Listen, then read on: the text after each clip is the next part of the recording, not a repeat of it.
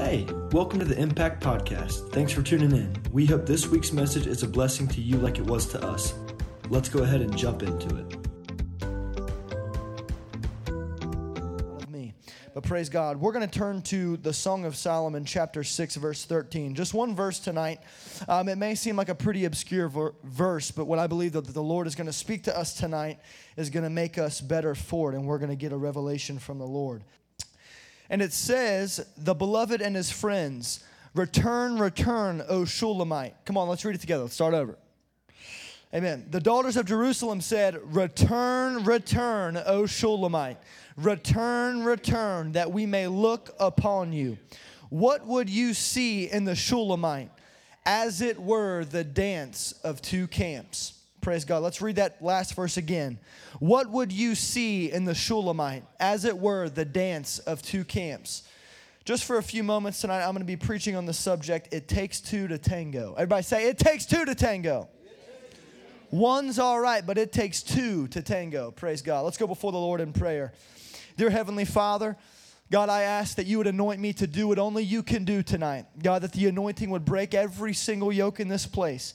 God, there are sicknesses, there are cancers, God, there are diseases that the enemy has diagnosed your people with. God, and has tried to discourage us and has tries to cause us to fear. But God, we know, Lord, that you have not given us the spirit of fear, but of power and of love and of a sound mind. So, God, I pray, Lord, that you would move mightily in this place. God, that you would meet every need. God, that you would break every chain, that you would open up the hearts of this young generation. God, to receive the word that you have given to me tonight.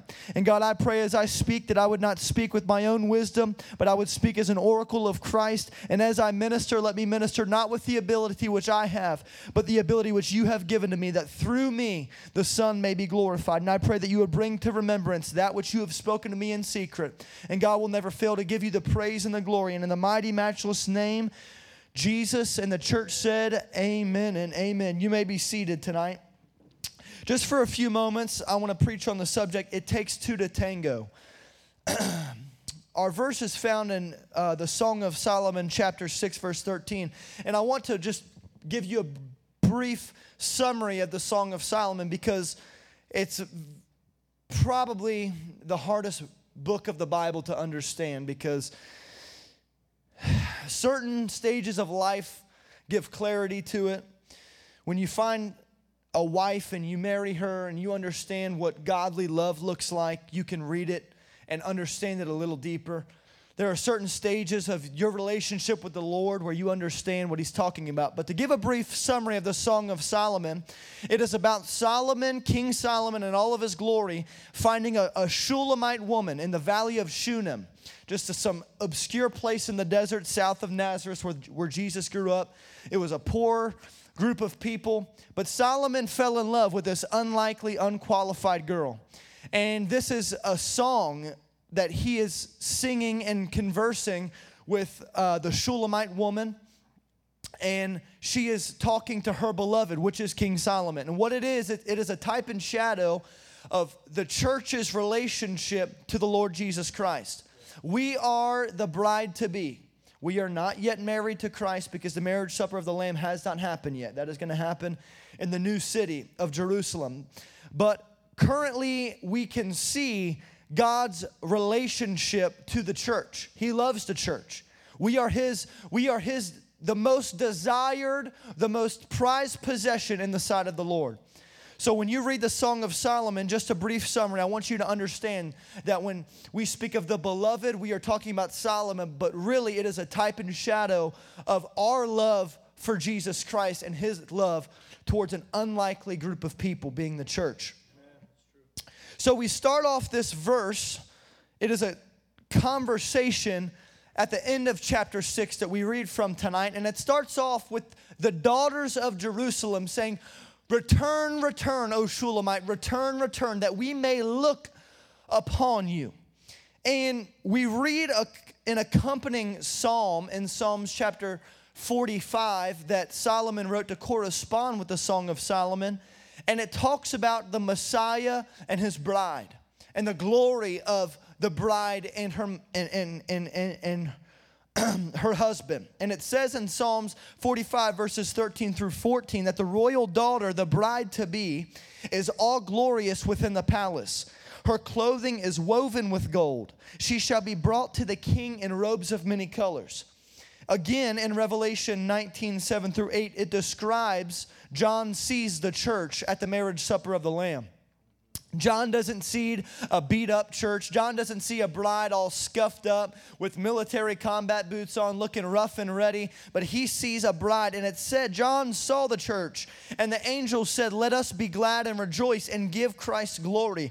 For the marriage of the Lamb has come, and his wife has made herself ready, and to her, to the church, it was granted to be arrayed in fine linen, clean and bright, for the fine linen is the righteous acts of the saints.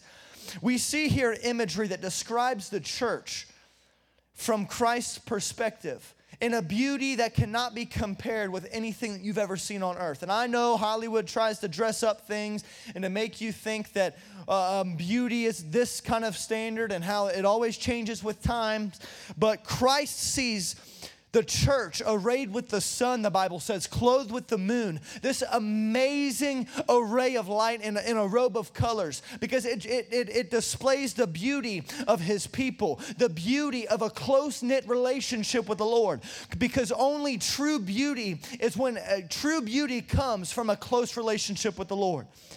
I know L'Oreal and, and Maybelline and, and Sephora try to get you to con- try to convince you that they make you beautiful and, and, and those short shorts will make you pretty and get, get attention uh, uh, um, for your husband. And I know that, you know, Nike puts out all this advertisement and convinces you that if you wear their stuff that you look cool and handsome and that you're desirable. But only true beauty comes from a close-knit relationship with the Lord. Amen because only a close knit relationship with the Lord, living for that purpose, living with the desire to be close to the Lord, attracts the attention of, of the King, of King Jesus. Just like that Shulamite bride.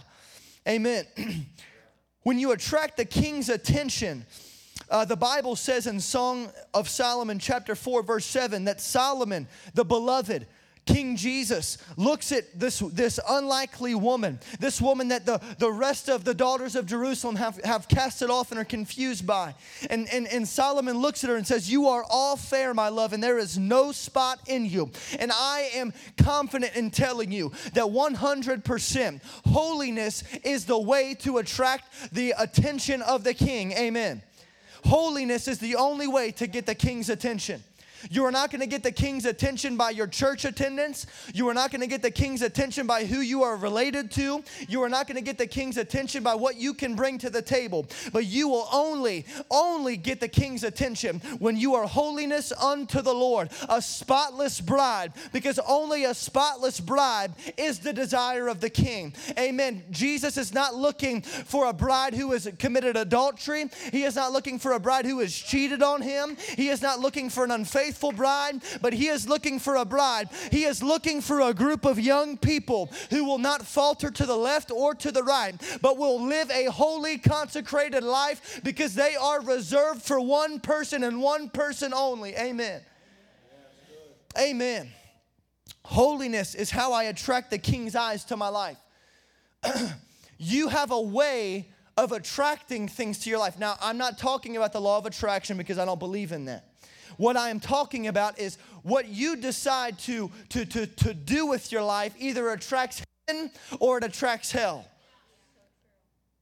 If you decide one day that you're gonna change your wardrobe and you're gonna dress like, you know, uh, uh, um, um, some unfilthy example of, of, of, what it looks like, or even an example, what, what, whatever you decide to, to, to, to try to attract in your life, whatever, just for an example here a Christian boy is not going to hook up and, and get married to a girl that is that, that, that, that dresses inappropriately, that lives an unconsecrated life, that that, that, that, that, that smoke. This is just a rough example. Stay with me. That, that, that, that is not living for Jesus because a Christian young man is not going to be attracted to something that is not the way that he is living. The same way with King Jesus. If we want to live a life that attracts the attention to the King, I venture to say, look at your mu- I can absolutely tell you if the presence of God is present in your life based on the music you listen to, the friends you hang out with, what you say, how you talk, your thoughts, uh, and, and the places that you go. Because those things in your life that you allow to, to, to, to, to, to, to, to, to create your personality and to create your identity is exactly what you are going to attract in return. Amen. The swine is going to attract swine. But the children of God are going to attract the presence of God to a level that you cannot get unless you live a life that is consecrated, because only then will God's eyes say, I see a spotless person. I see consecration. When God looks down from heaven to see who his, who his bride is, who's a part of his church, he's not looking in the clubs. He's not looking at those who are addicted to pornography. He's not looking at those who are smoking pot. He's not looking at those those who are backbiting and gossiping and jealous. God is looking for a people. His eyes catch a spotless garment of people who are willing to give something up to get his attention. Praise God. Is there anybody in this place who has ever said, God, I will give it up if I can get your eyes on me? God, I will give it up if it causes your presence, your goodness, and your mercy to follow after me all the days of my life. Can anybody say amen to that? Amen. God, when He looks down from heaven and He's looking, who is my bride? Who is ready? Who can I use? Who can I work on? He is not going to find you in a state where you are attracting hell. Amen. And for you young boys and girls who are starting to shop for a wife and to look around and to shop for a husband and, to, and, and, and all of us should have the desire to find a good godly uh, um, wife or a husband if you're living like the devil you're going to attract the devil amen Amen. Come on. We're not looking for jokers and we're not looking for, for, for, for Sally come oftens. We are looking for people who are looking at the same person I'm looking at. The Bible says that the daughters of Jerusalem were the ones who wanted the Shulamite to return. The daughters of Jerusalem. They had access. They had all the luxuries in the world. They had access to all of the ointments, the myrrh, the frankincense. They had access to the to, to, to, to, to the anointing, uh, to the to the oil, the fragrance, all of the things that would have attracted a normal king to, to, to, to, to, to bring them in as a concubine, to bring them into the palace, wasn't working on King Solomon. So what did they do? They found out that, that, that, that some random shepherd girl in Shunem was attracting the attention of the king. So, what did that cause them to do? They said, Return, return. We want to look at you because there's something different about you. They had access to everything. They had access to the to the to, to, to, to, to the richest clothes, the nicest looking outfits. They could give, you know, the pedicures, the manicures, the facelifts, the, all the all of the lifts, the Botox injections, one, two, three times a week. But nothing was working to attract the king. So what did they do?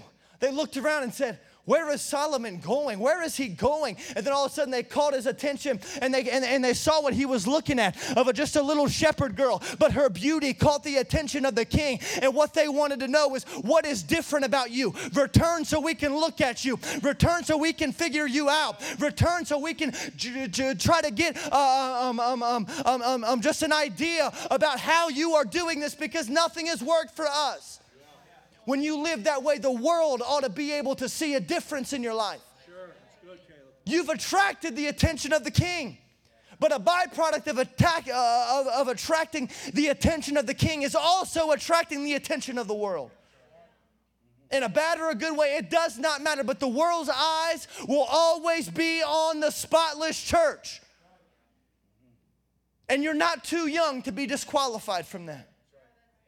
This generation is the church. This generation is a part of the church. This generation is not waiting for, for, for, for, for, for people to retire, for you to step into their place and to sit on their seat on a Sunday. You are a part of the church. And when you attract the eyes of the king, the world is also wanting to look at you and figure you out. They want to see what's different about you, Jonah. Why are you different? Why do you have peace? Why do you have joy, Emerson? Why do you have contentment though you have nothing? Nothing, Katie? Why do you have why do you have peace when you're in the middle of the storm, Jonah? But the world wants to know. But first we have to attract the attention of the king and stop putting on a show and put on for the audience of one who is the King of Kings and the Lord of Lords. But until we get his eyes on us, we will never garner the world's attention. We're not meant to sit in a bubble of the church and just to wait for the rapture at the bus stop. We're meant to get the attention of the world. How do we do that? By the life that we live. They noticed that the Shulamite bride, the Shulamite girl, was living differently than them, and it produced a different result in her life than what they've been doing. And when you do that, when you show that you can produce a result of satisfaction of the soul, and, and, and, and the world sees that alcohol can't do it, that homosexuality can't do it, that the LGBTQ movement can't do it, and all of this other garbage garbage that the world is trying to feed hungry people. Amen. They are hungry people looking for an answer. But until the bride rises up out of the Shunammite desert and says, I have attracted the attention of the king, they will say, Return, so I can look at you. Is the world looking at you? Because if they're not, then you're a part of them. If the world's not looking at you, questioning Cody, saying, Cody, how did you get that doctor position after all of those years, after all of those trials, after all of those setbacks? How are you even still here, let alone not on medication from all of the stress? Because it his life produced, produced a different result than what they've been prescribed. Amen. They've been prescribed something that is not bringing the result that they seek in their life. So they're looking at someone who has the result, and the church is the one who have the desired results in their lives. Come on, is there anybody in here who's been to Calvary and has found the result to be satisfying, has found the result to be cleansing, has found the result to fix every issue that I've ever had in my life, and is still continuing to do that? But until we get the attention of the King, Come on. Does the world notice you? Does the world ever call you out and say there's something different about that person? Because if they don't, then you're a part of them. Amen. Peter said in, in, in, in, his epistle, But you are a chosen generation, a royal priesthood, a holy nation, his own pe- peculiar people, that you may proclaim the praises of him who has called you out of darkness into his marvelous light. Come on, we are a peculiar people. People look at us and with, with curiosity. What's going on there? Something's different. Something is different. Amen. And that should be the result. That should be what we're looking for. When my life attracts the attention of the king, the world will want to know what makes me different. Live in such a way that not only do you have the king's eyes on you, but because you've got the king's eyes on you and you're living a consecrated life, the world wants to know your secret. Amen. And it's interesting to me that the Shulamite would respond with, with, with a very off the cuff, un, just, just, just hard to understand response. So she says, when they say, Return to us, we want to see you again. You're so beautiful. We want to see you again to try to figure you out. What does she say? She says, What would you see in the Shulamite? As it were, the dance of two camps.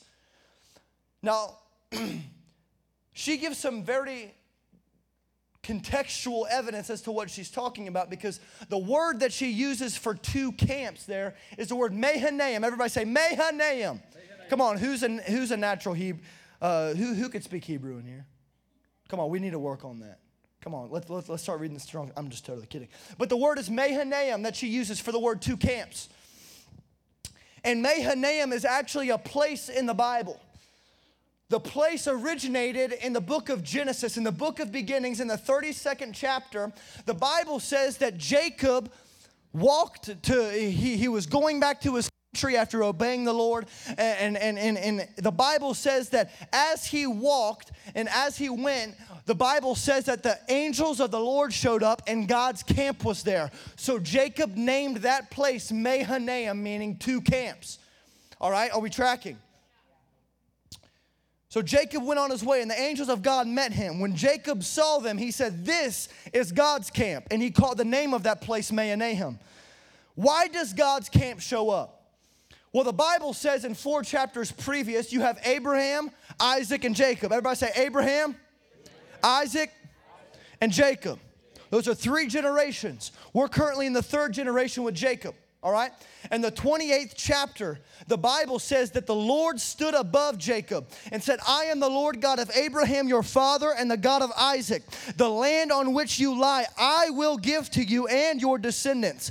Also, your descendants shall be as the dust of the earth, and you shall spread abroad to the west and the east, to the north and the south. And in you and in your seed, all your families of the earth shall be blessed. Behold, I am with you and will keep you wherever you go and will bring you back to this land. For I will not leave you until I have done what I have spoken to you. So the question is, why does God's camp show up just randomly out of the blue in chapter 32 when Jacob starts going to fulfill his destiny? Why does God's camp show up? Because the, the transfer of generations does not disqualify the promise of God. What am I saying? I'm saying that the promise that, that, that, that that, God has for Pastor Tom, for the church, for community as a whole is the same process, the, the same promise for this generation. It's not going to go away. The promise is still intact in the transfer of generations. So God shows up just to fulfill his part. God shows up to let Jacob know, I did this for Abraham, I did this for your father Isaac, and I'm still here today. And there's gonna come a day where the, where, where the generation before us is all gone. They're not, they're, they're, they're not gonna be in, in, in, in ministry anymore. They're not gonna be in your Sunday life. They're not gonna be in your spiritual life. They're gonna be gone, and it is gonna be up to you to walk out the destiny that God has for the church. Amen. So that is why it's important for you to not wait when you're 20 27 years old or to wait in your 30s to get on fire for the Lord. But right now, God is calling this generation to partner with God in fulfilling His kingdom purpose. Praise God. Don't let the devil tell you that the death of one generation is death to the other. Because while Abraham and Isaac both had the promise and they both passed on, Jacob's sitting there wondering, I, I've heard the stories of old, but all of a sudden we see God show up out of nowhere. How awesome is that? And say, Jacob, I want you to know that yes, I was with Abraham. Yes, I was uh, with Isaac, but I'm going to be with you because my promise has not expired. The same promise of an apostolic refreshing and a Pentecostal anointing is still intact for this generation. And I believe that we're going to see it and I believe that that same whirlwind that hit uh, Sister Vicky's uh, youth group in the 70s at Barberville Pentecostal Youth Camp, they didn't go down there with any intention of getting touched by God, but by God, God showed up anyway and sent His Spirit over. Oh my gosh, I'm believing that uh, yes, God can move tonight, but I know that in two weeks when, when we go down to Barberville, I'm believing that that same whirlwind, that same promise from the Father is going to hit the back, it's going to hit each and every single one of you, and we're going to come back with a fresh fire, a fresh anointing, because we have been with the King. Praise God. Praise God. One camp was heaven, and the other camp was earth. So when Jacob names it Mahanaim, meaning two camps, he means heaven and earth. Amen. Everybody say heaven, and everybody say earth. Praise God. And then we see in Genesis chapter 32, after God shows up. Now I'm going to read this. Genesis chapter 32, verses 24 through 28. And it says, Then Jacob was left alone, and a man wrestled with him until the breaking of day. Now, when he saw that he did not prevail against him, he touched the socket of his hip, and the socket of Jacob's hip was out of joints as he wrestled with him. And he said, Let me go, for the day breaks. But he said, Jacob said, I will not let you go until you bless me. So, so, so the man said to him, What is your name? And he said, Jacob. And the man said, your name shall no longer be called Jacob, but Israel, for you have struggled with God and with men and have prevailed. So we see Jacob meeting God's camp in the, in, in, the desert at Mahanaim one moment, and then a few verses later, we see God wrestling with Jacob. When you wrestle with somebody, it's not as if I, I, wrestled in middle school, and I can promise you that there was never a point in time where I was in a competition and I shook my opponent's hand like this, Isaac, and I said, You let me know what you want to do to me, and I'll just let you do it. I've never said that to someone, and no one else is ever going to say that to me. Praise God. Because in wrestling, I don't care what he wants to do to me. I don't care what his purpose is. I don't care how. Stand up. I don't get push on me. He's pushing on me. I don't care if he's pushing on me, I don't care if he's grabbing me. My goal is to not let him have his way on me. So when God is wrestling with Jacob, we see Jacob not letting God do what he wants. We see Jacob fighting back and pushing back and saying, I know that you have an agenda here, God, but I also have an agenda here. I also have a motive. I have a will that is going against yours. And when, J- when we see Jacob and God wrestling, what we see is two wills going against each other. And we see this continually throughout the Bible. For example, in Acts chapter 9, when Saul gets saved, or, or when, when, when Jesus appears to Saul on the road to Damascus, Jesus says, Saul, Saul, why are you persecuting me? It is hard for you to kick against the goats. It's hard to go in the opposite direction as me. Why do you keep fighting against me? Why are we working against God instead of with Him? Come on, why is this generation seemingly too concerned about what their neighbor's doing and what their other friends are doing? And they're too concerned about the, the latest trend and the latest garbage of social media. And they're too caught up in, in, in what's popular and cannot be popular. Why are we working against God? Why are we not working with Him? We're wrestling God all the time because God has a, has a destiny for each and every single one of your lives, but we choose to sit on our calling. Samuel was called when he was just a little boy. So there's no one in this room who God has left out a destiny and a purpose and a calling on your life. But every time you disobey that calling, you are pushing against God. Because you say, I've still got a part in this. Uh-uh, I've still got to say, God. And until you say, God, I am absolutely surrendering to you for the rest of your life, you are going to be pushing against your creator. You're going to be pushing against a person who died for you. You're going to be pushing against a person who, who, who shed blood and, and, and, and did the impossible so that you can partner with God. But if you keep sitting on your calling, it's disobedience. Why are you wrestling against God instead of working with Him because your will is still intact and you need to go to the cross. Genesis 32 26. And, the, and God said, Let me go, for the day breaks. But Jacob said, I will not let you go until you bless me. And the one thing that I understand from this verse is we see God putting the pressure on Jacob. God shows out of nowhere and starts wrestling with Jacob. It doesn't say God, Jacob ever initiated anything. And it says, and Jacob was, was, was left alone, and a man wrestled with him. Doesn't say who started it. Doesn't even matter at this point. But what we see is God putting the pressure on Jacob, and pressure will either make or break you. When the temptation comes, it will either produce in you the character of Christ or the character of hell. So, whenever you see a moment of temptation, you better do exactly like James said and count it all joy whenever you fall into various temptations and trials, knowing that the, the trying of your faith work is patience and patience perseverance. So whenever you see a moment like that, don't look at it as like, oh man, I'm defeated already. Look at it as an opportunity for the replication of the uh, of the nature of Christ to be produced in you. Amen. So we see God putting the pressure on him. When the pressure is on, will you let go of God? Jacob could have let go. Jacob could have said, I'm enough. You've busted my hip. I can't, I, I don't see a way out. But all Jacob had to do was just hold on. Jacob knew that, yes, my will is still intact, but what the pressure did was it brought out the best in Jacob. It wasn't, I, I, I want to be a deceiver anymore. I want to I want to do it my own way. What, what, what the pressure that God put on Jacob produced was a spirit that said, God, I'm never, I am not going to let go of you. I'm not going to stop pursuing you until you bless me.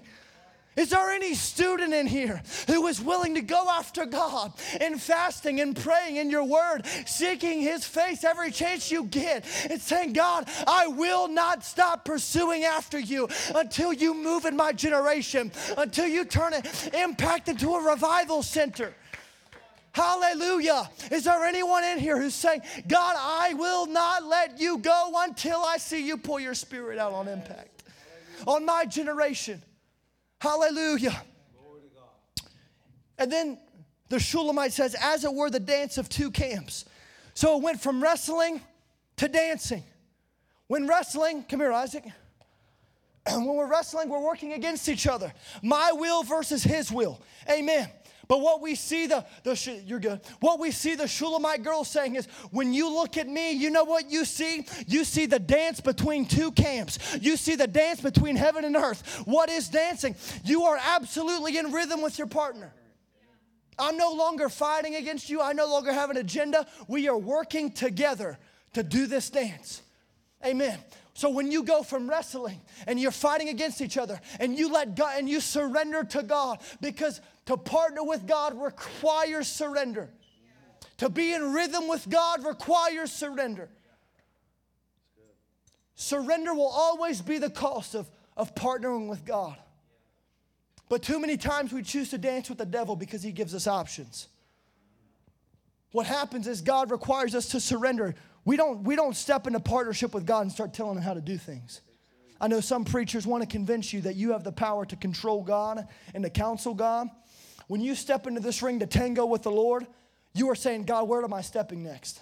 God, what am I doing next? Okay, okay. How did you do that? How did you do that again? Because I am following his lead. The Lord is never going to follow your lead. But what happens is the devil gives you options and he makes it sound real good. Amen. Does this sound familiar? You can you can't drink wine, you can't you can't touch dead things, you can't cut your hair, but you can have Delilah. The Satan will always give you options. What did he do to Jesus in Luke chapter 4? He took Jesus up on the highest mountain and in one moment of time, the Bible says that Satan showed him all the kingdoms of the world. And Satan gave Jesus the option, saying, If you bow down and worship me, all I am the God of this world. All of these kingdoms will be yours. That sounded a lot better than the cross, Brother Cody. But when you step in with the Lord and you say, God, get align me with you. Let me walk in rhythm with heaven. Let me dance between heaven and earth. Let me be in rhythm between the two camps. You are following the Lord's lead. Because what, dancing with the devil, well, he'll never show you the knife that he has behind your back and the pain and suffering and, and years of, of, of therapy and restoration that could have been prevented just by your surrender. And you might say, Well, I'm too young. I don't got to worry about that. I don't got to worry about the devil's attacks. I, I, I wish I could, I wish that was true. But it turns out that when, when you go to pick a partner on who you want to partner life with, Satan has his options, and you're going to hear him. Amen. The dance is a partnership between God and man, heaven and earth, and it takes practice. You may fall down a few times because, because it's, it, it totally requires trust and surrender, and you may fall down and get out of line again, but the Lord is always going to be there saying, Let me show you it again. Let me show you that step again. If He curtsies, I'm going to curtsy again. It doesn't matter how many times I've fallen, the Lord is always going to be there to pick me up and to show me how to do it and show me how to, how to match His moments and to match His movements and to be in sync sync with the Lord. Amen. How do we get in sync with heaven? Number one, prayer. Everybody say prayer. Prayer, prayer is not for the saints. And it's not for Monday night prayer meetings. Prayer is for every believer who wants to experience God. Prayer is for everybody who wants to make it through trial. Prayer is for everybody who, who, who wants to have a relationship with the Lord. Prayer should be an everyday part of a believer's life. James said, The effective, fervent prayer of a righteous man avails much. Elijah was a man with a nature like ours, and he prayed earnestly that it would not rain on the land for three years and six months. Amen. It doesn't matter how perfect Elijah was, all that matters was that he prayed. Amen. How else do we get in sync with heaven? Fasting. Everybody say fasting. Fasting is not for old people, fasting is not for the saints. Fasting is not for missionaries and pastors and, and, and, and, and people who, who, who want to do great things for the Lord. Fasting is for people who want to know the Lord. And if you want a close relationship with heaven and to be in sync and in line with heaven, you will fast. Because what does the Bible say? Isaiah said that God spoke and said, Is this not the fast that I have chosen to loose the bonds of wickedness, to undo the heavy burdens, and that to let the oppressed go free? Come on. Does anybody, as a raise of hands, does anybody want to see their generation go free? From depression, from suicide? Does anybody want to see the, uh, um, um, all of the people that are living in confusion, living in anxiety, living in, in, in addiction? Does anybody want to see them, them go free? Come on, you better get to pushing the plate back and saying, God, I'm not going to eat until I see my family free. I'm not going to eat until I see my, my youth group on fire because fasting aligns you with heaven. Come on. How else do we get in sync with God's word? Well, first, I have to know what God says. And I have to know his voice, and the way to do that is through God's word. And then, lastly, and most importantly, the best way to get in sync with heaven, the very first thing to get to, to, to, to, to be able to dance between the two camps is the cross. The cross of Calvary what Jesus, the finished work that Christ performed on the cross, bridged the gap between the two camps. Amen. Come on, there was a gap between your nature and heaven. You were never allowed to, to, to, to have a, a, a close knit relationship with the Lord. It was always going to be through a priest, it was always going to be through sacrifices. But what Jesus did on the cross was saying, I have chosen this people, I have chosen the human race to partner with me and my Father in my kingdom business. All you have to do is is align yourself to the cross, the perpendicular cross that reaches from earth's camp all the way to heaven's camp and bridges. It is the connective tissue between the two. So if you ever want to get in sync with heaven, go back to Calvary, go back to the cross and hop on it for yourself because the only way to stay in sync between heaven and earth, the only way to stay in connection between you and God is to live a crucified life. Praise God.